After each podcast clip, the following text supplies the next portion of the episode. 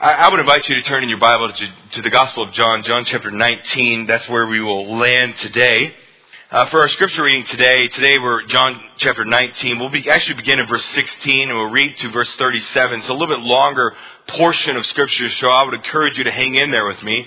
But today begins the crucifixion story. Today is Palm Sunday. We talked about that five years ago in the Gospel of John, if you've been here. Um, I was a little younger back when we did that story. Uh, but today we're doing the crucifixion. If you remember, Pilate capitulates. He, he just gives in to the demands of the crowds. In John chapter 19, verse 15, he hands Jesus over to be crucified despite Jesus being innocent. And then that is where we begin our story today. And this is what it says. So, the, so he then, Pilate, he, Pilate, then handed Jesus over to them to be crucified. And they took Jesus, therefore, and he went out bearing his own cross to the place called the place of the skull, which is called in Hebrew Golgotha. And there they crucified him. And with him two other men, one on either side and Jesus in between. Pilate also wrote an inscription and put it on the cross, and it was written, Jesus the Nazarene, the King of the Jews. Therefore, many of the Jews read this inscription, for the place where Jesus was, cru- was crucified was near the city. And it was written in, notice this part, Hebrew, Latin, and in Greek. Why? So the chief priests of the Jews were saying to Pilate, Do not write the king of the Jews, but that he said, I am king of the Jews. And Pilate, in his cynicism, answered, What I have written, I have written. Then the soldiers, when they had crucified Jesus, took his outer garments and made four parts, a part to every soldier and also the tunic, the very inside garment. Now the tunic was seamless, woven in one piece. So they said to one another, let us not tear it, but cast lots for it to decide whose it shall be. This was to fulfill the scripture. They divided my outer garments among them, and for my clothing they cast lots. Therefore the soldiers did these things. But standing at the cross, by the cross of Jesus, were his mother and his mother's sister, Mary, the wife of Clopas, and Mary Magdalene. When Jesus saw, then saw his mother and the disciple whom he loved standing nearby. Who is that? That is John. So he said to his mother, Jesus said to his mother, Woman, behold your son. then he said to the disciple, John, behold your mother. And then from that hour, the disciple took her into her own household. And then after this, knowing, Jesus knowing that all things had already been accomplished to fulfill the scripture, said, I am thirsty.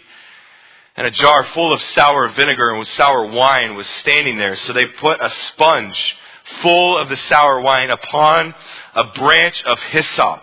Why is that significant? I'll talk about that. And brought it up to his mouth.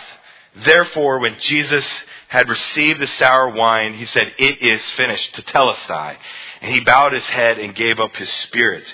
Then the Jews, because it was the day of preparation, so that the bodies would not remain on the cross on Sabbath, for that Sabbath was a high day, asked Pilate that their legs might be broken and that they might be taken away.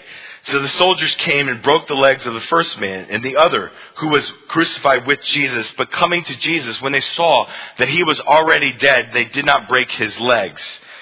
But one of the soldiers pierced his side with a spear, and immediately blood and water came forth. And he was, and he who has seen has testified, and his testimony is true, and he knows that he is telling the truth so that you may also believe. Does that sound familiar? If it doesn't, man, you haven't been here for four years. Okay. For these things, sorry, I will actually finish the Gospel of John in two years, believe it or not. For these things came to pass to fulfill the scripture, not a bone of his shall be broken.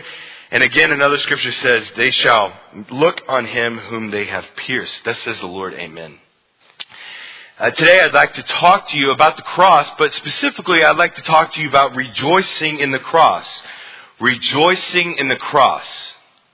As it says in Hebrews chapter 12, it says this of Jesus, that Jesus, for the joy set before him, endured the cross, despising the shame. How, how could Jesus look at something that is an implement of torture and pain and look at the cross as an object to rejoice in? How could, how did he rejoice in the cross? Therefore, how do we then rejoice in the cross? You know, for most of us, the cross, the story that we're going to go unpack today is very familiar. It's, it's kind of like that uh, loaf of bread that was on the counter the night before. It's a little stale and dusty, but it's a story, the crucifixion, the cross is a story that, that we've heard over and over and over again. But I want to turn that stale story into bread pudding. I want to turn it from a stagnant pool into rivers of life that it is. Today, let's dust off the cross. Let's dust off the story and let us rejoice as Christ did in it. But before we get too far in, I want you to think about a time where you received a surprise gift, a, a time where you received a gift that you weren't expecting, that you were maybe giddy, that you were surprised and excited to receive. Uh, maybe your spouse surprised you with a car for Christmas. Maybe your parents surprised you with airline tickets, or maybe a friend threw you a surprise birthday party. Okay, so uh, what's the moment like where you receive something you weren't expecting? What's that moment like? You're you're excited. You're you're amped. We would say you're you're pumped. I don't know if that's even a word people use anymore. Okay, that was from the 19 2000s. Anyways, that's when I grew up. Um, what is that moment like? When you receive a gift that you weren't expecting, and then what happens over time? What happens a week later, a month later? That excitement slowly wanes. That's the story of the cross. Unfortunately. I think about myself. There was a, um, this week a Facebook feed, whatever that is, popped up on my Facebook page, and it was a memory that I had of about 10 years ago. My wife decided to do something very special for my birthday. She saved uh, all our money because we were seminary students at the time. We ate ramen noodles and ate peanut butter sandwiches at Luke's Pantry. Can anybody relate to that? Okay. We were poor. Okay. That's what we say. I was, I was broke, but my wife saved her money and she surprised me on my birthday with Dallas Maverick tickets. You know, the NBA basketball team. I always wanted to go to every major sporting event, you know, to NBA game, a Major League Baseball game, an NFL game. And she, on that birthday, completely surprised me. We had great seats and she saved our money because, like I said, we were in seminary and we had bills to pay, okay? But then what, is that, what happened over time? It was this great time that I was excited. We had great seats. It was, it was an adventure that I always wanted to have, but just that excitement, that joy, that, that amped feeling kind of wanes over time.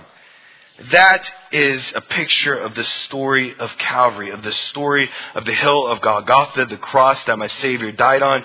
This is the cross, and this is our experience with it that when we come to Christ, when we finally realize what the cross represents to us, what it actually means, that Jesus Christ died for my sin in my place, and in the moment of time where you believe in Jesus Christ as your Lord and Savior, that moment, that day is something that is exciting, it's rejuvenating. And can anybody relate to that? With the day you come to the Lord, there's something just special about it.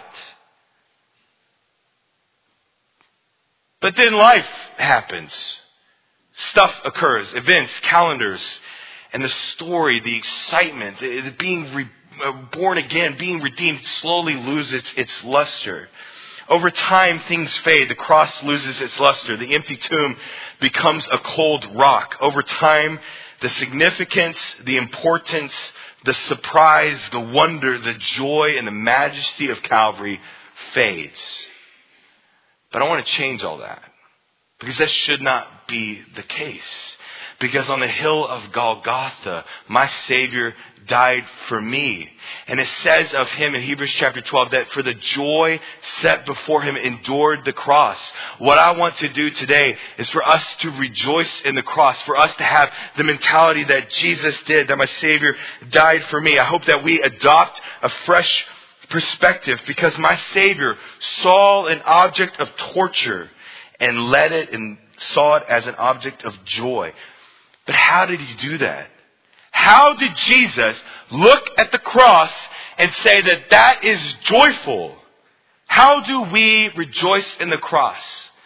That is my quest today. So if you don't have your Bible, we're going to be in John chapter 19, verses 17 through 37. Today I want to turn a stagnant pool into a river of life. And the question we are seeking to answer today is how can we rejoice in the cross? And today we really, we understand how we rejoice in the cross when we understand three important questions. What is the cross? What happened on the cross? And why is the cross important? Those are the three questions that we're going to unpack today. What is the cross? What happened on the cross? And why was the cross important? Where we pick up in our text today in John chapter 19, as you probably know, verses 1 through 16 is really the story of Pontius Pilate. If you remember that from John 18 and 19, Pontius Pilate is the Roman governor, he, and he finds himself in between a rock and a hard place in a no-win scenario. What does he find? He finds that Jesus is completely innocent of all charges. Why is that important? Because Jesus is without blemish, that he is the Passover lamb to take away the sins of the world. Only one who is without blemish can truly pay for all sin. Pilate finds him to be without blame. He finds him to be without sin whatsoever, but then Pilate is stuck between a rock and a hard place. He knows Jesus is innocent, but he also cares for the opinions of the crowds and for his employer or Rome, and he doesn't want to upset the crowd and cause another riot, so instead he eventually forfeits, he capitulates, and he turns Jesus over to be crucified, and that's where we are today. What is the cross? The cross is more than a fashion statement. First, if you have your notes, the cross is the culmination of human history. That at the cross, human history changed. The charting of time altered. Coupled with the empty tomb, the cross is the climax of our redemption. Number two, the cross is an object of supreme suffering. It was supreme torture that was perfected by Rome. Third, the cross is a sign of supreme devotion. Not only for Christ, not only was the, the cross a sign of supreme devotion that he would die for the Father's will to fulfill it perfectly and to die for our sin, but it's also a, a sign of our own supreme devotion. What does Jesus say? That all who come after me must what? Deny themselves, take up the cross, and follow him. Fourth, the cross is described as the tree where my Savior died. It was a, it was a simple wooden structure in the form of a T where thousands of died for their crimes, but only one was nailed to the tree who wasn't a criminal, but hung there for the crimes of mankind. How do we rejoice in the cross? By seeing the cross as Jesus saw it who for the joy set before him endured the cross, despising the shame. To Christ, the cross was more than an object of suffering, but was the door to open redemption and eternal life to mankind. What actually happened on the cross? Question number two, what happened on the cross? Well, first, obvious is that Jesus was crucified. And if you notice in your text in John chapter 19, there's actually pretty little details of the actual event of Jesus being hung on the cross. Uh, there's, there's not much detail relayed in the process of the actual crucifixion. Notice what it says in John chapter 19 verses 16 through 18. So he then, Pilate, handed Jesus over to them to be crucified. Verse 17. They then took Jesus, the Roman soldiers, therefore, and he went out bearing his own cross to the place called the place of the skull which is called the Hebrew of Golgotha. Notice here that John does not emphasize the, the, the, process of being crucified. He doesn't emphasize as much as other gospel accounts of the journey that Jesus walked with the cross. It pretty much simply just says that Jesus was handed over to the Roman soldiers, and the Roman soldiers who were experts on crucifixion crucified him there on the hill of the skull. The cross, perhaps the cruelest of all executions to be crucified meant to be hung naked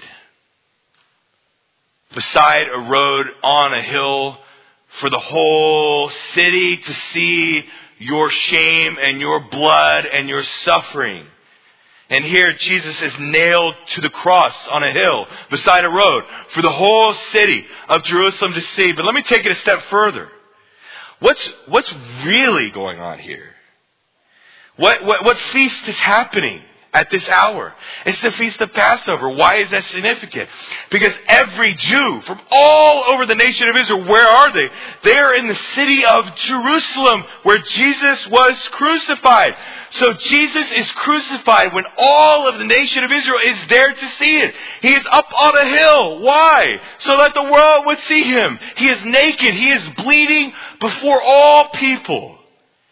And what I find amazing about that is it says that Jesus, for the joy set before him, endured the cross, despising the shame. The whole nation of Israel sees him. Let me add to your picture of the crucifixion. One scholar describes the crucifixion as this the punishment of crucifixion was invented to make death as painful and as lingering as the power of human endurance the three crosses were laid on the ground first, then Jesus was stripped naked of all of his clothes, and then followed the most awful moment of all. He was laid down upon the implement of torture, his arms stretched along the beams, and at the center of the open palms, the point of a huge iron nail was placed, which by the blow of a wooden mallet was driven home into the wood. And then through his feet, another huge nail tore its way through the quivering flesh. That is the scene of the crucifixion. But I want you to notice verse 18. Notice who is with him. Therefore, the Roman soldiers, they crucified him. And what else? And with two men on either side and Jesus in between. What's going on here? That Jesus is crucified. He's laid down on the implement of torture. He has iron nails put into his hands and into his feet. He is naked. He is bleeding down the cross before all the nation of Israel. And who does he see beside him? He has a robber to his left and to his right. Now, if you notice in your text, it really doesn't describe who these men are. But when you actually take a step back and you see the other gospel accounts, you know who they are. These men are robbers. And who is supposed to be in the middle? If you remember that story in the Pontius Pilate, Pilate plan C to release Jesus because he knows he's to be innocent. He calls this man named Barabbas before the nation of Israel. He says, choose which you would have to release. Either this man who is a murderer and a robber and insurrectionist named Barabbas, or this man who is innocent who is your king. And who do they choose? They choose Barabbas, and Barabbas is set free. Think about Barabbas. Uh, 24 hours ago, he thought he was going to be there. He thought he was going to be in the middle on the hill of Calvary. And instead is this man named Joshua, literally in the original language, and this man named Jesus who was hung in his place. And by world standards, Barabbas was a lucky man. But by spiritual standards, Barabbas is a picture of our redemption. We are Barabbas. We are Barabbas. We are guilty of sin, and because of that, we are deserving of eternal death, being separated from a perfect and holy God. But Christ took my place on the cross, shedding his blood as the spotless lamb, paying for my soul in full, reconciling me back to God the Father. The only remedy, the only payment sufficient to pay for my sin and its eternal consequences is the atoning sacrifice of Jesus Christ at the cross. Because without the shedding of blood, there is no forgiveness. What does it say in Hebrews chapter 9 verse 22? And according to the law, one may also say all things are cleansed with blood, and without the shedding of blood, there is no forgiveness. What happened on the cross? We know what is the cross. What happened on the cross? Jesus was crucified. We know this. Dust it off. Look at it differently. Jesus was crucified. His hands and his feet were nailed. He was hanging there beside a road on a hill outside of the city of Jerusalem for the whole world to see. And he hung there to pay for my sins in full. What happened on the cross? Jesus was crucified. And number two, he was king, if you have your notes. He was king. Verse 19.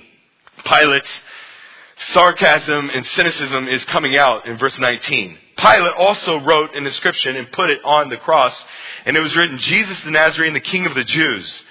Therefore, many of the Jews read this inscription for the place where Jesus was crucified was near the city. And it was written in, notice that, Hebrew, Latin, and in Greek. Why? So the chief priests of the Jews were saying to Pilate, Do not write the king of the Jews, but that he said, I am king of the Jews. And Pilate, in his frustration here, said, What I have written, I have written. Pilate's sarcasm and cynicism is on full display. Why do I say? Pilate's sarcasm is seen in the sign itself that a king, a king would die on a cross. Obviously, Pilate's probably a bit skeptical of this whole thing, but then notice Pilate's cynicism. What does it say in verse 19 through 23, his frustration with the nation of Israel. He says that Jesus the Nazarene is king of the Jews, and what do the Jews tell him? Just say, can you erase that real quick out of Hebrew, Latin, and, and Greek, and can you put that I am the king of the Jews? Paul says, no, I, am going to stick it to you on this one, okay? Maybe some of us have done that. Uh, we shouldn't, but anyways, that's what Paul is doing. He's kind of just taking a little bit of a jab to the nation of Israel for causing them, causing him to do what he didn't want to do.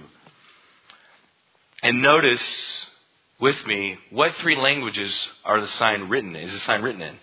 Hebrew, Greek, and Latin. Why?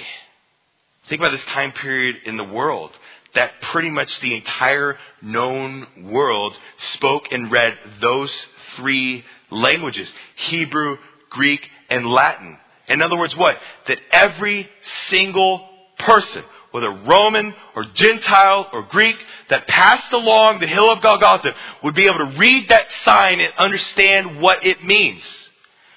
But Pilate's sarcasm and cynicism has, is used by God to affirm a different message altogether. The sign reveals Pilate's inner workings, but it also reveals truth. That Jesus is king over all that at the name of Jesus, every knee will bow. What does it say in Philippians chapter 2, 9, 10, and 11? So at the name of Jesus, every knee will bow of those who are in heaven and on earth and under the earth, and that every tongue will confess that Jesus Christ is Lord to the glory of God the Father. Jesus now sits on the throne as king and every single knee will bow, whether they are Hebrew, whether they are Greek, or whether they are Latin. That Jesus Christ has died for the sins of the world. That message has a deeper meaning, I believe, that God the Father has. That Jesus is not just king of the Jews, but he's king over all the world. What happened on the cross? Jesus was crucified. He was king and he was Messiah. We get the word Messiah, which is from the Hebrew word Meshua, which means the anointed one. The word Christ also in the New Testament is not Jesus' last name, but that is actually designating him as the Messiah himself. That he is the anointed one. 330 prophecies of the Old Testament were fulfilled in Christ's ministry. And all of those Old Testament prophecies that speak of Jesus as the Messiah prove that he is the one that is spoken of in Genesis chapter 3 verse 15, that he will bruise his heel on the head of the serpent. So wait, okay. So Jesus is crucified, was crucified, duh. Jesus was king, we see that in the sign, but what in the text in John chapter 19, what proves that he is the Messiah, the one they've been looking for since the Garden of Eden? John chapter 19, verse 24. If you notice with me, what do the soldiers do? They divide Jesus' garments. And notice, think about this. The Roman soldiers know nothing about the Old Testament. They know nothing about the prophecy that David wrote in Psalm chapter 19. They are rather instruments in the hands of a sovereign God at that particular moment in time to affirm that Jesus is not just king, but that he is the Messiah, the one they have been looking for since the beginning of time. Why do I say that? It, Psalm chapter 22 verse 18 says this, They divided my garments among them, and for my clothing they cast lots. David, the King David, a thousand years before Jesus came on the scene, predicted in Psalm 22 verse 18 perfectly that the Messiah's clothes will be divided amongst themselves, and for the clothing they will cast lots. And these soldiers, who are experts in crucifixion, have no idea that they are instruments in the, in the, hands of a sovereign God. I mean, think about John the Apostle. He is the one that is there. And it says in the original language that he was standing there. He's not just standing there. He's not, we, we picture John here, kind of like, okay, you have this big hill, okay, like, like Airport Road, that little hill you go over, okay, and they're like down at the bottom of the hill, John and the mother. No, that's not true at all. In the original language, that John, the disciple whom Jesus loved, his mother, his mother's sister, they're right there. They're standing at the foot of the cross. They are mere feet away, which makes sense when Jesus says, John, behold your mother. And think about John. If any doubt remained of who Jesus was, this surely shored it up. Because he is sitting there looking at these soldiers casting lots for the clothing of Jesus, and he says in the back of his mind, wait a second, I've seen that somewhere. That's in the scroll in the synagogue. I believe it's in the scroll of the Psalms. He sees the fulfillment of the Old Testament and it points to that Jesus truly is the Messiah. But then if you notice in John chapter 19 verse 29, there is another messianic prophecy fulfilled. Jesus is king. He is the Messiah. Notice what it says. It says they gave him sour wine or sour vinegar, fulfilling Psalm chapter 69 verse 21. And, and John is sitting there putting it all together. That if he had any doubt, to this point. John had a particular idea of who the Messiah should be, and I'm sure John is kind of saying, wait a second, this, this Messiah is not really matching up, but I believe he truly is because of the casting of lots and because they gave him sour vinegar to drink. Psalm 69 verse 21. And notice in Psalm, excuse me, John chapter 19 verse 30, what does Jesus say on the cross? He exclaims, it is finished. And then he died. It is finished. Those three English words, man, I tell you, this is a cool, okay, cool Greek word, okay, behind the scenes. It is finished is really only one Greek verb. It is the Greek verb to tetelestai. It comes from the Greek word teleo, which means to be filled or be complete or to be fulfilled. And coupled with tetelestai, okay, super TMI I'm about to get on all you. Okay, so the tetelestai is a perfect tense verb. What does that mean? A perfect tense Greek verb is a past event with continuing ongoing results to the present. In other words, this, that all the Father has given to Jesus to fulfill, He has absolutely filled it to the brim. He has finished it. It is complete. That the Father's will, all the task He's given to the Son, it is totally finished. It is complete at that exact moment. Therefore, then Jesus dies. But there's some scholars, okay, some scholars believe here that tetelestai, the perfect tense, a past event with continual ongoing results, it is finished to the present time. All it is done. Some scholars believe that this is just referring to the atonement, that our soul and our sin is paid in full. And it is. Tetelestai, it is finished. It is referring to Jesus Christ's atoning work on the cross, that we are redeemed. Our soul is purchased by the blood of Christ. Amen. By his scourgings we are healed, but it's more than that. It is finished. What does it say in John chapter 5 verse 30? He is, he only does things that, he does nothing on his own initiative, but only which the Father has given to him. I believe what Jesus is saying is not only is our soul paid in full, not only is he the spotless lamb to atone for the sins of the world, not only is our purchase made, but all the Father's will is complete that all the Father has given to the Son is fulfilled. to tell us that it is finished. At the moment Jesus says it is finished, he takes his last breath. Jesus fulfilled all the Father has asked of him to do. The perfection, the purpose, and the person of Christ is seen in one word, tetelestai. His person, he kept it perfectly. His purpose, he fulfilled it fully. And his perfection is without blemish um, I could preach a whole uh, about a month on Telestai. It is finished. It is a past event with continuing ongoing results. All that the Father has given him before the foundations of the world is complete. Charles Ryrie adds this to the verb. It is finished was written on common ancient receipts for taxes that is found on papyri, paper. Written across them at the top was this single word, tetelestai, meaning paid in full. The price for our redemption from sin was paid in full by the Lord's death. How do we rejoice in the cross? By viewing it as Christ did, who for the joy set before him endured the cross. To, Christ, the cross was the culmination of obedience. What happened on the cross? He was crucified. He is king. He is Messiah. And he is, number four, he is the Passover lamb that takes away the sins of the world. John chapter 1 verse 29. But notice in John chapter 19 verse 31, it says this, then the Jews, because it was the day of preparation. Let me pause on that real quick. So you have Jesus and the two robbers are crucified and they had to die before sunset because the Sabbath started at sunset. So they set out to make sure that these three guys, one who was completely innocent of all charges and the two who were guilty of sin, were dead before sunset so that the Sabbath would not be violated. Notice verse 31 again.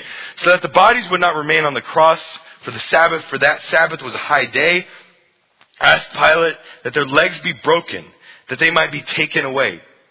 Verse 32. So the soldiers came, broke the legs of the first man and of the other who was crucified with him. But coming to Jesus, when they saw that he was already dead, they did not break his legs.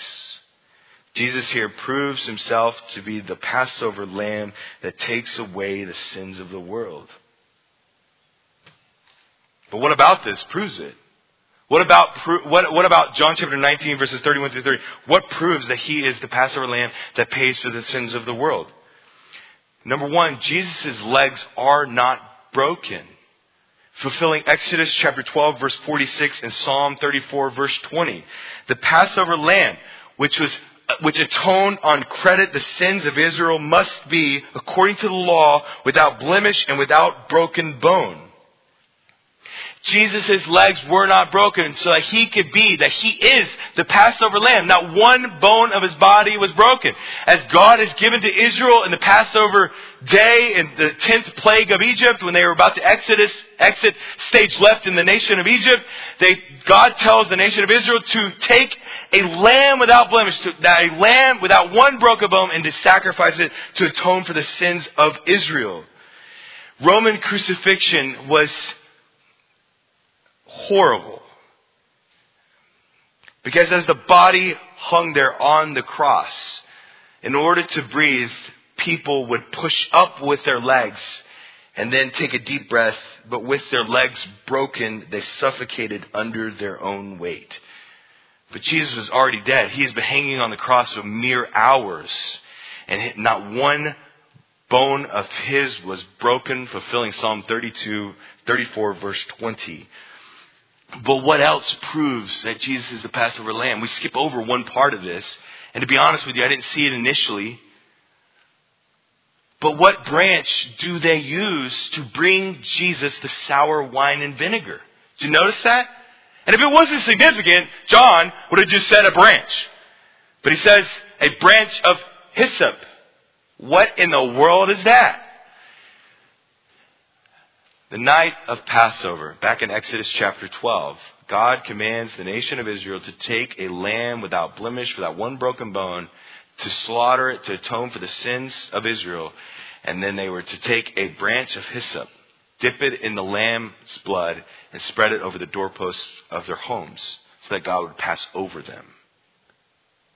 Jesus is the Passover lamb and his blood was spread over the doorposts of our souls so that God the Father, our sins would be atoned for, and he would pass over our sin previously, currently, and forever committed.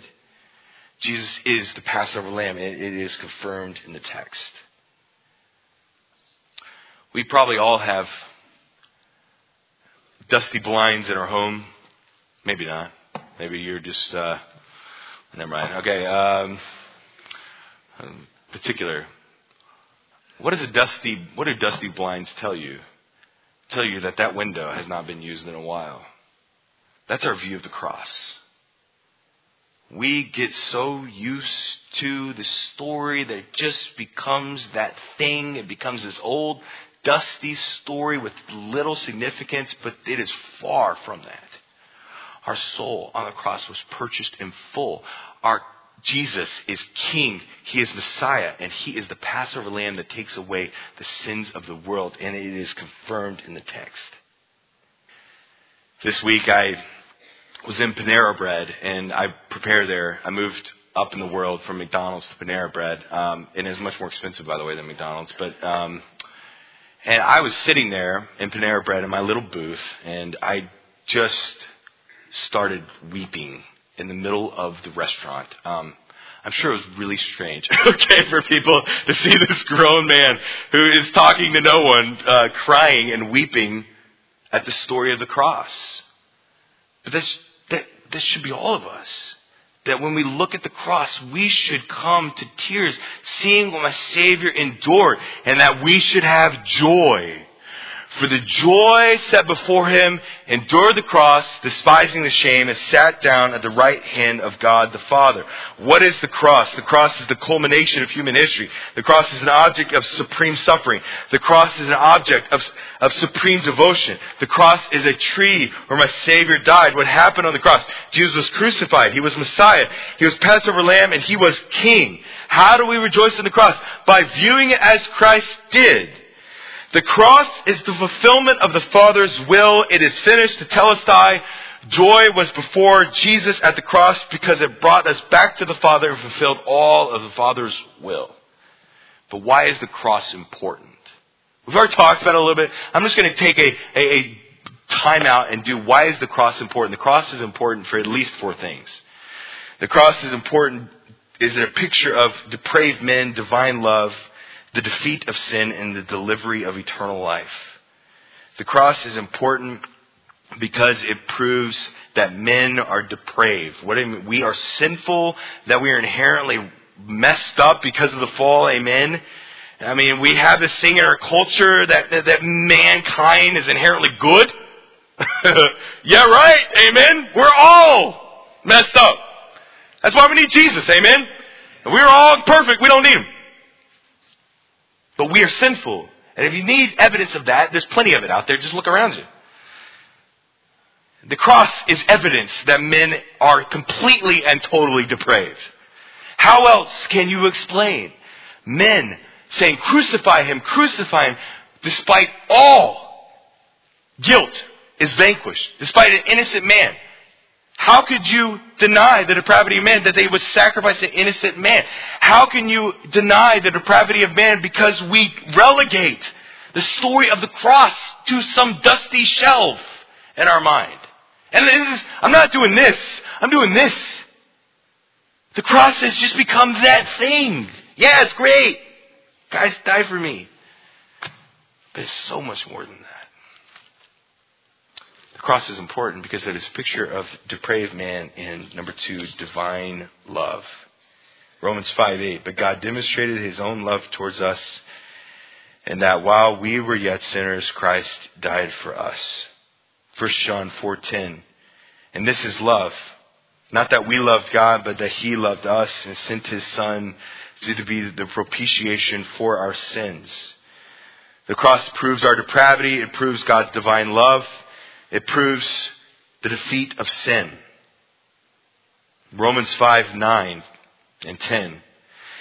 Much more than, having now been justified by his blood, we shall be saved from the wrath of God through him. For if while we were enemies, we were reconciled to God through the death of his son, much more, having been reconciled, we shall be saved by his life. And not only this, but we also exult in God through our Lord Jesus Christ, through whom we now have reconciliation. Romans 8, 1 through 3. Divine, divine love and the cross signals that sin is defeated. Romans 8, 1. Therefore, there's now no condemnation for those who are in Christ Jesus, for the law of the Spirit of life in Christ Jesus has set you free from the law of sin and death. For what the law could not do, weak as it was through the flesh, God did, sending his own son in the likeness of sinful flesh as an offering for sin, he condemned sin in the flesh. It is finished. The cross is the stamp of completion. That Jesus took on the sins of the world, that he died for us, and by his wounds we are healed. And that by faith in Christ and in him alone through the blood of the Son, I am justified. Justified means, is a legal term, means to be declared innocent. And Christ paid for my sin and set all those who would believe in him as free from the chains of sin and death. Sin is defeated on the cross and we are set free from its chains. Cross proves man's depravity. It proves God's divine love. It proves that sin is defeated. And it proves that eternity has been delivered. 1 Peter 3:18 For Christ also died for sins once and for all, the just for the unjust, so that he might bring us back to God, having been put to death in the flesh, but made alive in the spirit that through the blood of Christ, eternal life has been delivered to those who believe. And what is eternal life? John 17 verse 3, I quote this one all the time since I preached it. And this is eternal life, that they may know you, the one true God. That's why eternity will never be boring. It's because God is infinite and we are finite. We will spend eternity understanding Him. That because of the cross, eternal life is delivered to those who trust Him as Lord and Savior of your life. That because of Christ, we can have eternal life. Because of Christ, we are new creations. Because of Christ, we can be born again. Because of Christ, I am a child of God. I can be called beloved. I am set free from the chains of sin and death. Because of Christ, I could spend eternity discovering an infinite God. And because of Christ, I am reconciled back to the Father. That is the importance of the cross. And notice verse 35 in John 19. And he who has, has seen has testified, he's speaking of himself, John. And his testimony is true. And he who knows that he is telling the truth so that you may also believe. John has assembled this passage. He has assembled the entire Gospel of John for one purpose. What is it? Y'all, if y'all don't have this memorized yet, stuff it away. John 20 verse 31. These things have been written so you may believe that Jesus is the Christ, the Son of God, and believing in Him you may have life in His name. John chapter 19 verse 35. These things have been arranged that you may believe that Jesus is the Christ, the Son of God, and believing in Him, you may have life in His name. That's what He says. Jesus' arrest, why was that important? Because it proved His claims. The six trials of Jesus, the three before the Jewish nation, Annas, Caiaphas, the Sanhedrin, the first one before Pilate, Herod, and then the second one before Pilate. What is the importance of those six trials? That proves that Jesus is the spotless Lamb of God, able to pay for the sins of the world. And why is the cross important? Because we have a picture of our brokenness. We have a picture of the divine love of God. We have a picture of the defeat of sin, and we have a picture of the delivery of eternal life. How can we rejoice in the cross? How can we take that dusty old story, the stale bread on the counter, that stagnant pool, and turn it into rivers of life?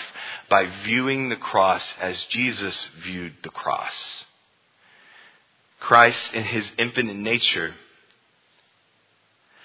was able to look past the cross to see what it would accomplish. It is finished, tetelestai. He saw that it would redeem mankind from their sin, that it would restore him back to the Father, that it would put upon his head the crown which every knee will bow under heaven and on earth. He looked past the cross and he saw the outcome of it. And so then, therefore, the joy set before him endured the cross, despising the shame. Let me just speak. We rejoice in the cross when we see the outcome of the cross. Because otherwise, if you don't see what happened, my soul is bought, that I can have eternal life. If you don't see that, and you just see a cross, it's going to become stale. But see the outcome. View it as Christ saw the cross, who for the joy set before him endured the cross, despising the shame, and sat down at the right hand of the Father. The cross paid for our sin in full. My point today is how can we rejoice in the cross? We rejoice in the cross when we remember the outcome of the cross. The cross brings joy because love is proven, salvation is secure, and sin is defeated. The cross brings joy because love is proven, salvation is secure, and sin is defeated. The cross to my relationship with God if you're a believer in Jesus Christ, the cross to my relationship with God, to my relationship with other believers, and my relationship to non believers, and even my relationship to myself. The cross to myself tells me that I am redeemed, that I am purchased in full. The cross to God tells me I am grateful for the sacrifice of his son. The cross to other believers that we have a common bond of unity. And the cross to non believers, I have a message to share. I'm going to just pause and hold up and. Okay. This is what I want to do this week. If you, there are post-it notes at the end of your pew. If you've grabbed those, I would encourage you to grab one and pass it down the aisle. So you don't have to do this exercise. It's cool. Like it's cool if you're asleep or something right now. It's cool. Um, but if uh, but I would encourage you to take take the post-it notes.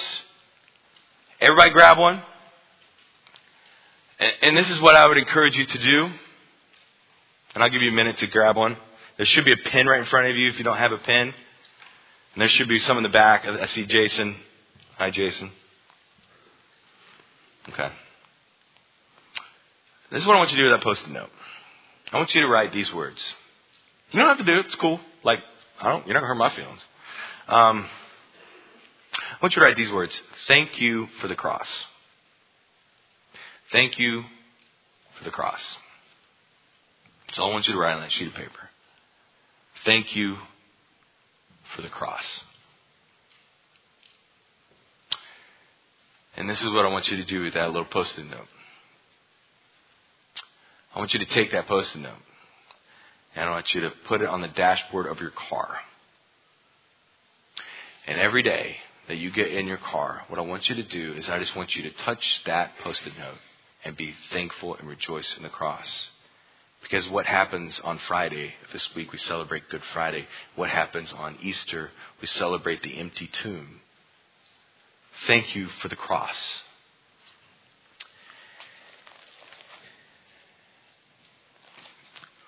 Before I close, I, I'm about to break every rule of seminary preaching that they told us to do. Um, they told us in seminary times uh, to end with a great funny story or something like that, and um, I'm just going to end by reading the scripture. And I'm going to read a passage that describes all of this and this passage was written 500 years before Jesus was even born. Isaiah 53. Who has believed our message, and to whom has the arm of the Lord been revealed? For he grew up before him like a tender shoot, and like a root out of parched ground. And he has no stately form or majesty that we would look upon him, nor appearance that he should be attracted. We should be attracted to him. For he was despised and forsaken of men, the man of sorrows and acquainted with grief. And like one from whom men hide their face, he was despised, and we did not esteem him. Surely our griefs he himself bore, and our sorrows he carried. Yet we ourselves esteemed him stricken, smitten of God, and afflicted. But he was pierced through for our transgressions. He was crushed for our iniquities. The chastening for our well-being fell upon him, and by his scourgings we are healed. Amen? All of us, like sheep, have gone astray. Each of us have turned to his own way. But the Lord has caused the iniquity of us all to fall on him. He was oppressed and he was afflicted Yet he did not open his mouth. Like a lamb that was led to slaughter, like a sheep that is silent before his shearers. So he did not open his mouth. By oppression and judgment he was taken away. And as for his generation who considered that he was cut off out of the land of the living for the transgression of my people to whom the stroke was due. Verse 9. And his grave was assigned with wicked men And yet he was with a rich man in his death because he had done no violence. Does this all sound familiar? Does this not confirm to you the validity of the scripture that 500 years before Christ stepped foot in the flesh, that this was predicted of his life and is fulfilled in perfection? I'm going to continue. But the Lord was pleased to crush him, putting himself to grief. If he would render himself as a guilt offering, he will see his offspring. He will prolong his days, and the good pleasure of the Lord will prosper in his hand. As a result of the anguish of his soul, he will see it and be satisfied. And by his knowledge, the righteous one, my servant, will justify the many, as he will bear their iniquities. Amen. Pray with me. Heavenly Father, what a message uh, of love.